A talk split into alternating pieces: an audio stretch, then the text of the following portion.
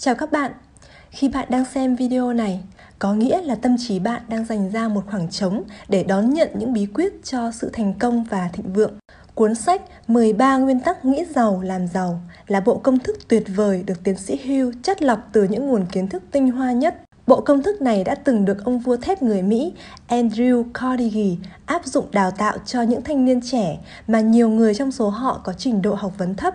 Kết quả là những thanh niên đó đã trở thành những người có khả năng lãnh đạo hiếm có. Công thức này sẽ hiệu quả cho những ai sẵn sàng đón nhận nó. Nguyên tắc đầu tiên cũng là nền móng cho sự giàu có, đó là mong muốn.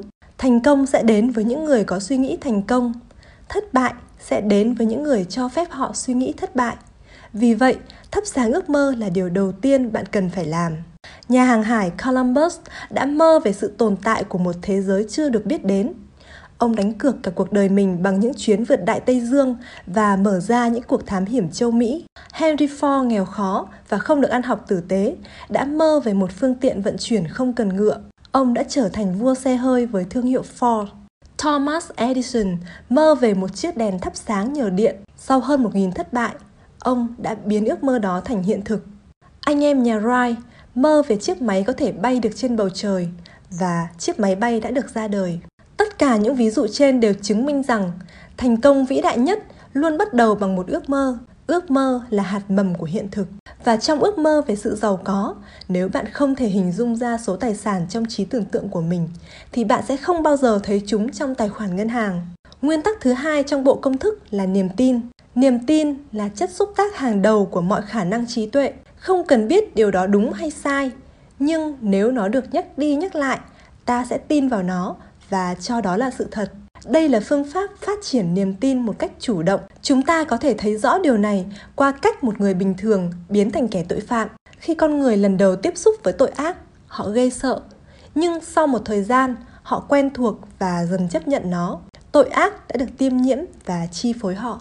Chính vì nguyên tắc hoạt động này mà bạn hoàn toàn có thể đánh lừa tiềm thức của mình để đạt được điều mình muốn bằng cách truyền tải những mong muốn đó vào tiềm thức và tâm niệm tin tưởng rằng đó là sự thật. Điều này liên quan đến nguyên tắc thứ ba của cuốn sách, nguyên tắc tự kỷ ám thị. Tự kỷ ám thị là phương tiện gây ảnh hưởng lên tiềm thức. Tiềm thức chỉ tiếp nhận những mệnh lệnh dựa trên niềm tin tuyệt đối và hành động dựa trên mệnh lệnh đó. Vì vậy, chúng cần được nhắc lại và hiện diện trước khi chuyển đến tiềm thức. Ví dụ, bạn tin tưởng rằng bạn đang có số tiền mà bạn tưởng tượng, rằng số tiền đó đang chờ đợi bạn đến. Lúc này, tiềm thức sẽ phải đưa ra kế hoạch cụ thể và hiệu quả để đạt được điều đó. Và khi kế hoạch đó lóe lên như một tia chớp trong đầu bạn, bạn hãy trân trọng nó và hành động ngay khi bạn cảm nhận được. Bởi đó chính là bức điện tín hay thông điệp được gửi tới bạn từ trí tuệ vô hạn. Đừng tin vào lý trí của bạn. Lý trí có thể trở nên lười biếng nếu ta dựa dẫm vào nó. Hãy làm theo những chỉ dẫn như một đứa trẻ. Nguyên tắc thứ tư của bộ công thức nghĩ giàu làm giàu là nguyên tắc kiến thức chuyên sâu kiến thức có hai loại, là kiến thức cơ bản và kiến thức chuyên sâu kiến thức cơ bản là những kiến thức về thế giới, nền văn minh nhân loại mà các trường đại học đều giảng dạy tuy nhiên hầu hết các giáo sư và giảng viên lại không phải là những người giàu nhất thế giới họ rất giỏi về truyền đạt kiến thức nhưng lại không hề có chuyên môn tổ chức hay sử dụng những kiến thức đó để làm giàu Henry Ford bị coi là người thất học vì mọi người không hiểu bản chất của từ giáo dục. Từ này bắt nguồn từ tiếng Latin, nghĩa là rút ra, chiết xuất, tức là phát triển từ bên trong. Người có giáo dục không phải là người có được các loại kiến thức cơ bản hay chuyên môn, mà là người có thể phát triển những khả năng trí tuệ của mình, tiếp thu được tất cả những gì họ muốn và cần mà không xâm phạm đến quyền lợi của những người khác. Henry Ford thể hiện chính xác ý nghĩa của quan điểm này khi ông biết sử dụng nhóm trí tuệ ưu tú và tổ chức những kiến thức đó tạo nên sức mạnh và đi đến thành công. Andrew Carnegie, ông vua trong lĩnh vực kinh doanh thép của Mỹ, không biết nhiều về kỹ thuật trong ngành kinh doanh thép và cũng không đặc biệt quan tâm về điều này, bởi ông sở hữu nhóm trí tuệ là những chuyên gia. Tiến sĩ Hugh không có ý coi thường học vấn. Ông muốn nói rằng nếu bạn muốn có tài sản lớn hay đạt được mục đích cuộc đời, bạn phải có sức mạnh, nhưng sức mạnh cần một hệ thống kiến thức chuyên sâu được tổ chức tốt và định hướng một cách thông minh. chứ không phải bạn cần có đầy đủ những kiến thức này. Vì vậy, điều bạn cần làm là xác định xem mình cần loại kiến thức đặc biệt nào và dùng để làm gì. Sau đó, xác định về nguồn kiến thức này để mua hoặc thuê nguồn kiến thức đó. Nếu ai dừng việc học tập chỉ đơn thuần vì họ đã kết thúc việc học trên ghế nhà trường thì mãi mãi họ sẽ bị coi là kẻ tầm thường, bất kể vì lý do gì. Con đường thành công là con đường không ngừng tích lũy kiến thức. Nguyên tắc thứ năm trong bộ công thức nghĩ giàu làm giàu là nguyên tắc trí tưởng tượng. Có một bí mật là con người hoàn toàn có khả năng tạo ra tất cả những gì mình có thể tưởng tượng. Có hai loại trí tưởng tượng, đó là trí tưởng tượng tổng hợp và trí tưởng tượng sáng tạo. Trí tưởng tượng tổng hợp là tập hợp những quan điểm, ý tưởng và mục tiêu của mình tạo thành một tổ hợp. Trí tưởng tượng tổng hợp không tạo ra cái mới mà làm việc bằng kinh nghiệm, học vấn và sự quan sát sẵn có. Những nhà sáng chế thường sử dụng loại trí tưởng tượng tổng hợp. Loại trí tưởng tượng thứ hai là trí tưởng tượng sáng tạo, giúp trí tuệ hữu hạn của con người tiếp xúc được với trí tuệ vô hạn, là nơi linh cảm hay nguồn cảm hứng được tiếp nhận. Đặc biệt, chức năng của trí tưởng tượng sáng tạo chỉ hoạt động khi nhận thức về những cảm xúc mãnh liệt hay năng lượng hoạt động ở mức cao nhất. Vì vậy, trí tưởng tượng sáng tạo sẽ tạo ra cái mới. Những doanh nhân thành đạt, những người thành công trong lĩnh vực công nghiệp hay tài chính, những nhà hoạt động xã hội vĩ đại, họa sĩ, văn hào, nhạc sĩ, ca sĩ, nhạc công thành danh, gọi tắt là những thiên tài sẽ vận dụng trí tưởng tượng sáng tạo. Khi chuyên môn cộng với trí tưởng tượng sáng tạo, chúng sẽ là nhân tố mang đến thành công độc đáo, đặc biệt là trong kinh doanh. Một người xuất bản sách nổi tiếng đã phát hiện ra những người mua sách vì tên sách, không phải vì nội dung bên trong. Ông ta đã có một chiến lược tuyệt vời là thay thế tên sách, bìa sách sao cho đáp ứng được mong muốn và trí tưởng tượng của người đọc. Nhờ cách này, ông ta đã bán được hơn một triệu bản dù nội dung sách không hề thay đổi. Chính trí tưởng tượng đã tạo ra hiệu quả này. Vậy làm sao để trí tưởng tượng trở nên nhanh nhạy hơn? Không có cách nào khác ngoài việc ta cần sử dụng nó nhiều hơn. Khi không được sử dụng, trí tưởng tượng sẽ yếu dần và tàn lụi. Nguyên tắc thứ sáu trong bộ công thức nghĩ giàu làm giàu là kế hoạch có tổ chức. Mọi thứ có ý nghĩa đều được bắt đầu từ mong muốn. Lúc này, nó ở dạng trừu tượng. Trí tưởng tượng sẽ giúp nó trở nên cụ thể và kế hoạch có tổ chức sẽ biến điều đó thành hiện thực. Henry Ford sở hữu tài sản lớn không phải vì ông có đầu óc siêu việt, mà là do ông luôn đưa ra và làm theo kế hoạch được chứng tỏ là khả thi nhất. Nếu kế hoạch đầu tiên của bạn thất bại, điều đó có nghĩa trong kế hoạch đó có điểm chưa chuẩn xác. Hãy thay thế nó bằng một kế hoạch khác, dễ dàng từ bỏ sẽ không thể thành công và người thành công sẽ không bao giờ từ bỏ. Nguyên tắc thứ bảy, ra quyết định những người có tài sản cách xù đều ra quyết định rất nhanh và thay đổi quyết định đó rất chậm. Ngược lại, những người thất bại trong làm giàu thì thường ra quyết định rất chậm nhưng lại thay đổi quyết định đó rất nhanh. Thiếu tính quyết đoán là thói quen thường bắt đầu khi chúng ta còn trẻ. Hệ thống giáo dục không dạy cũng không khuyến khích thói quen đưa ra quyết định cụ thể. Chính vì vậy, rất nhiều người không thể lập ra được kế hoạch cụ thể cho công việc và cuộc đời của mình. Những người không kiếm đủ tiền để trang trải cho cuộc sống thường dễ bị ảnh hưởng bởi ý kiến của người khác. Vì vậy, họ không có ước mơ riêng của mình. Họ không dám đặt mục tiêu cao vì sợ bị chê cười. Họ cho phép người thân phá hủy cuộc sống của mình dưới danh nghĩa trách nhiệm gia đình vì họ sợ bị chỉ trích. Quyết định rõ ràng, dứt khoát, luôn đòi hỏi sự can đảm.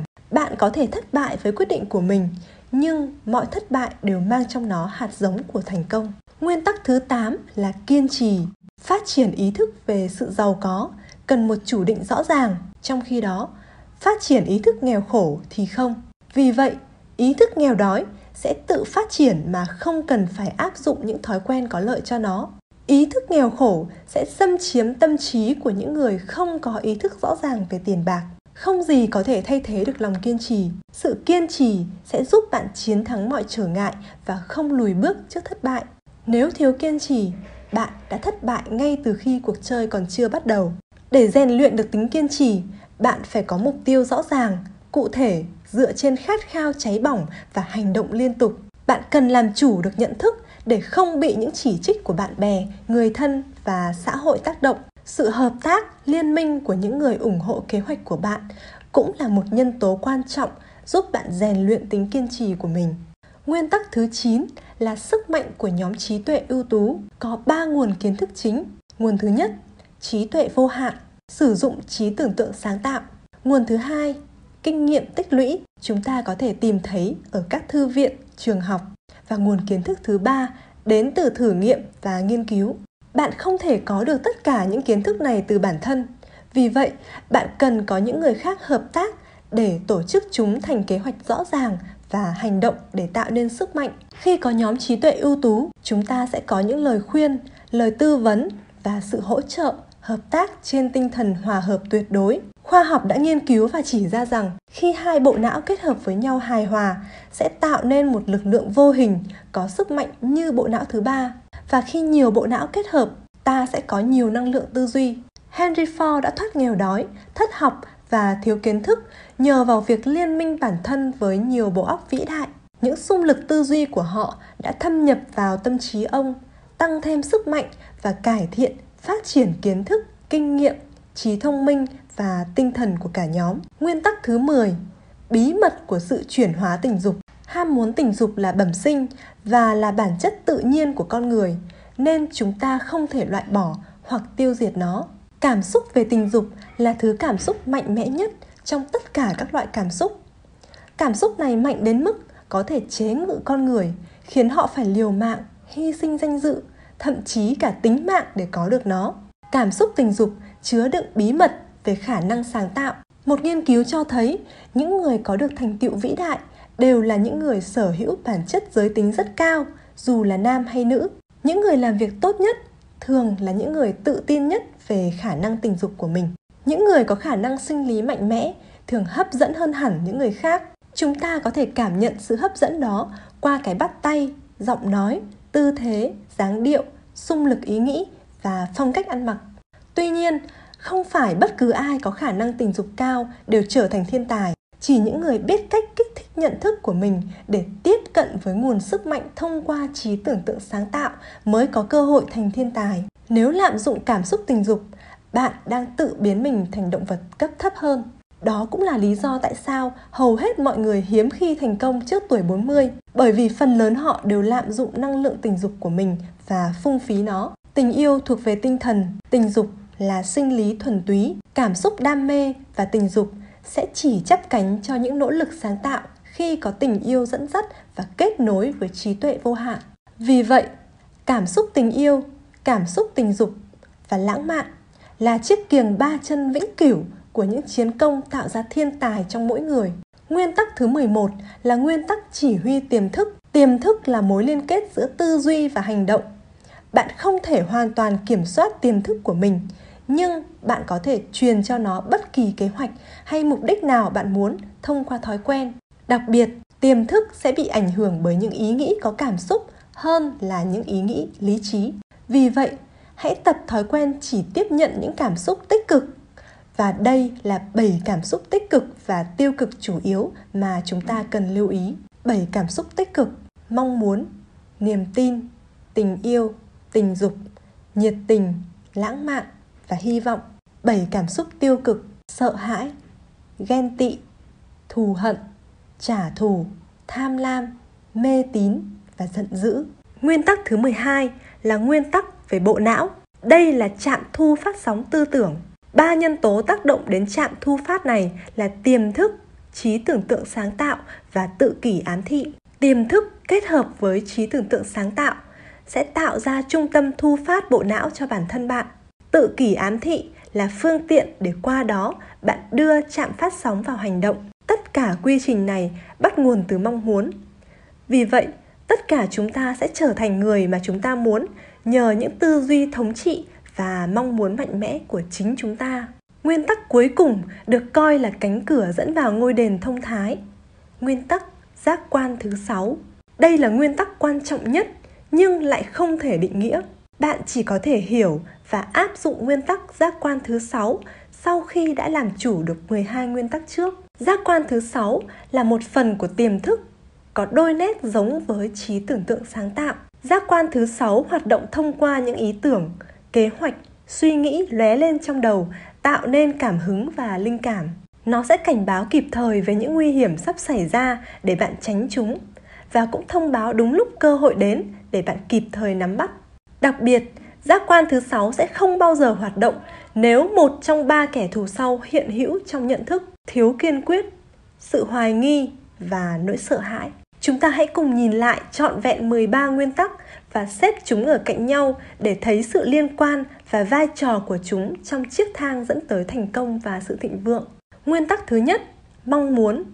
Đây là giai đoạn mà đích đến được tồn tại dưới dạng trừu tượng. Nguyên tắc thứ hai, niềm tin. Ta tin đích đến là có thật và đang chờ ta ở phía trước. Nguyên tắc thứ ba, tự kỷ ám thị, đưa ra mệnh lệnh để đi tới đích. Nguyên tắc thứ tư, kiến thức chuyên sâu, làm hành trang để lên đường. Nguyên tắc thứ năm, trí tưởng tượng, giúp cụ thể hóa hình dạng của đích đến. Nguyên tắc thứ sáu, kế hoạch có tổ chức, vạch ra đường đi cụ thể để tới đích. Nguyên tắc thứ bảy, ra quyết định để thực hiện. Nguyên tắc thứ 8, kiên trì trên đường đi đến đích. Nguyên tắc thứ 9, sức mạnh của nhóm trí tuệ ưu tú bổ trợ cho bạn trên đường đi. Nguyên tắc thứ 10, bí mật của sự chuyển hóa tình dục tạo ra thiên tài trong bạn. Nguyên tắc 11, tiềm thức chỉ tiếp nhận những cảm xúc tích cực. Nguyên tắc 12, bộ não chỉ huy thực hiện. Và nguyên tắc 13, giác quan thứ 6, cảnh báo nguy hiểm và mách bảo cơ hội. Trong quá trình áp dụng các nguyên tắc, sẽ có những lúc cơ hội đến với bạn nhưng dưới hình thức cơ hội bẫy, ẩn dưới tên gọi vận rủi hay thất bại tạm thời. Lý do phổ biến cho sự thất bại của nhiều người là thói quen chạy trốn khi đối mặt với thất bại tạm thời và không nhìn ra cơ hội trong đó. Dobby lên kế hoạch làm giàu từ việc khai thác mỏ vàng. Ông đầu tư máy móc, nhân công để khai thác vàng. Tuy nhiên, ông đã bỏ cuộc ngay khi chỉ còn cách mỏ vàng 90 cm. Người mua lại máy móc của Dobby đã mời kỹ sư về nghiên cứu và phát hiện ra điểm mà Dobby dừng lại chính là điểm lỗi mạch của mỏ vàng. Và chỉ cần đào tiếp 90cm nữa thôi, mỏ vàng đã là của ông ta. Sau này, khi tham gia vào kinh doanh bảo hiểm nhân thọ, kinh nghiệm đau thương này đã khiến Dobby có một câu nói rất nổi tiếng. Tôi đã dừng chân chưa đầy một mét trước mỏ vàng, nhưng tôi sẽ không bao giờ dừng bước chỉ vì khách hàng nói không khi tôi mời họ mua bảo hiểm. Một câu chuyện khác về cơ hội bẫy. Barnes khởi đầu với một vị trí nhỏ, làm những công việc không quan trọng tại văn phòng của Thomas Edison với mức lương rất thấp. Rồi một ngày, khi Edison phát minh ra máy đọc Edison, không ai yêu thích nó, không ai đánh giá cao nó và không ai muốn bán nó. Nhưng Barnes đã nhìn ra cơ hội bẫy này. Kết quả là Edison đã trao cho Barnes hợp đồng phân phối và tiếp thị sản phẩm đó khắp cả nước, giúp cho ông có được thành công trong hơn 3 thập kỷ và tên của ông luôn được nhắc đến bên cạnh những phát minh của Edison. Có rất nhiều người bắt đầu từ vị trí thấp và do không đứng ở vị trí đủ cao để có thể phát hiện ra cơ hội nên họ mãi ở dưới đáy. Tầm nhìn từ dưới lên cũng bị hạn chế, khiến cho nhiều người mất tham vọng và trở nên an phận. Vì vậy, chúng ta không nên bắt đầu từ con số 0 mà nên bắt đầu từ một bậc nào đó. Bạn hãy hình thành thói quen có tầm nhìn rộng quan sát mọi thứ và chờ đợi cơ hội trước thời cơ không do dự. Thế giới có hai kiểu người là người lãnh đạo và người thừa lệnh. Bạn có quyền quyết định mình thuộc kiểu nào. Người lãnh đạo và người thừa lệnh hưởng mức thu nhập khác nhau người thừa lệnh sẽ hưởng thu nhập thấp hơn người lãnh đạo vì điều này nên nhiều người thừa lệnh đã nhầm tưởng rằng mình đang bị đối xử bất công tuy vậy, là một người thừa lệnh không có gì đáng xấu hổ. Những nhà lãnh đạo lớn đều bắt đầu với những công việc của một người thừa lệnh. Họ thành lãnh đạo lớn vì họ từng là những người thừa lệnh thông minh. Những người không thể tuân theo sự lãnh đạo một cách thông minh sẽ không thể trở thành một nhà lãnh đạo tốt. Những người có khả năng làm theo những người lãnh đạo một cách hiệu quả là những người có khả năng phát triển kỹ năng lãnh đạo nhanh nhất.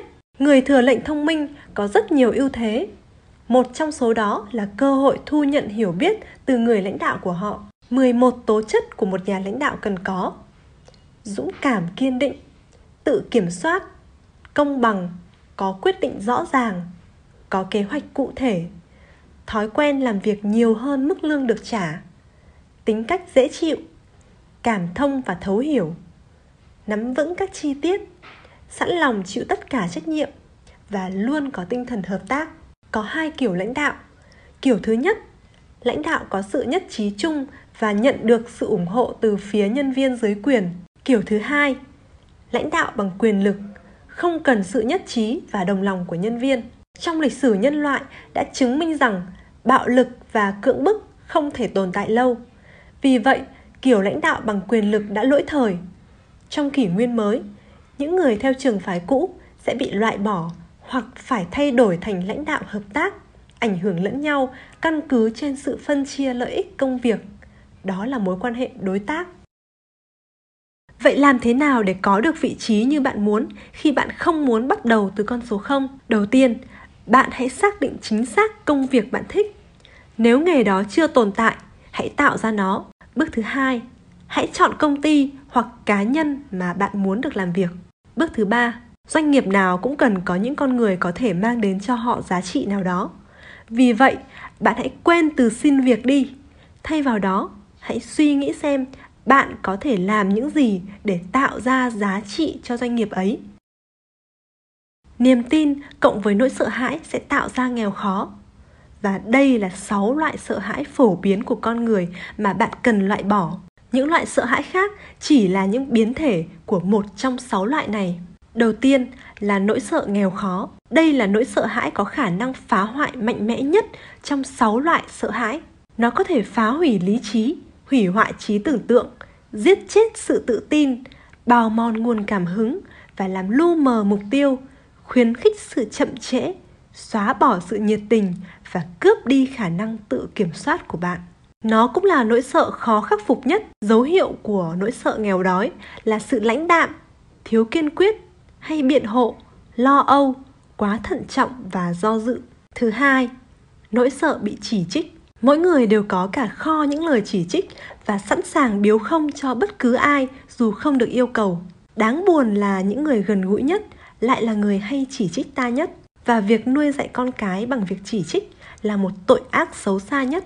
Dấu hiệu của nỗi sợ bị chỉ trích là rụt rè, thiếu tự tin, thiếu cá tính, mặc cảm tự ti. Thứ ba, nỗi sợ đau ốm. Nỗi sợ này liên quan với nỗi sợ tuổi già và sợ chết. Dấu hiệu gồm có suy nghĩ tiêu cực hay nghĩ về bệnh tật, ít tập luyện, nhạy cảm với ốm đau, tự nuông chiều bản thân và sống bê tha. Thứ tư, sợ mất đi tình yêu thương ghen tuông là một dạng của chứng loạn thần kinh phát sinh từ nỗi sợ này. Thứ năm sợ tuổi già. Nguyên nhân của nỗi sợ này là sợ mất đi tự do và độc lập cả về kinh tế lẫn sức khỏe. Dấu hiệu bao gồm thiếu nhiệt huyết tự biện hộ với vẻ tiếc nuối rằng mình đã già rồi. Ở tuổi 60, 70 trở lên, mọi người nên vui vì đạt đến độ tuổi khôn ngoan của đời người, là độ tuổi hiểu biết nhất, có nhiều sáng tạo và sáng kiến.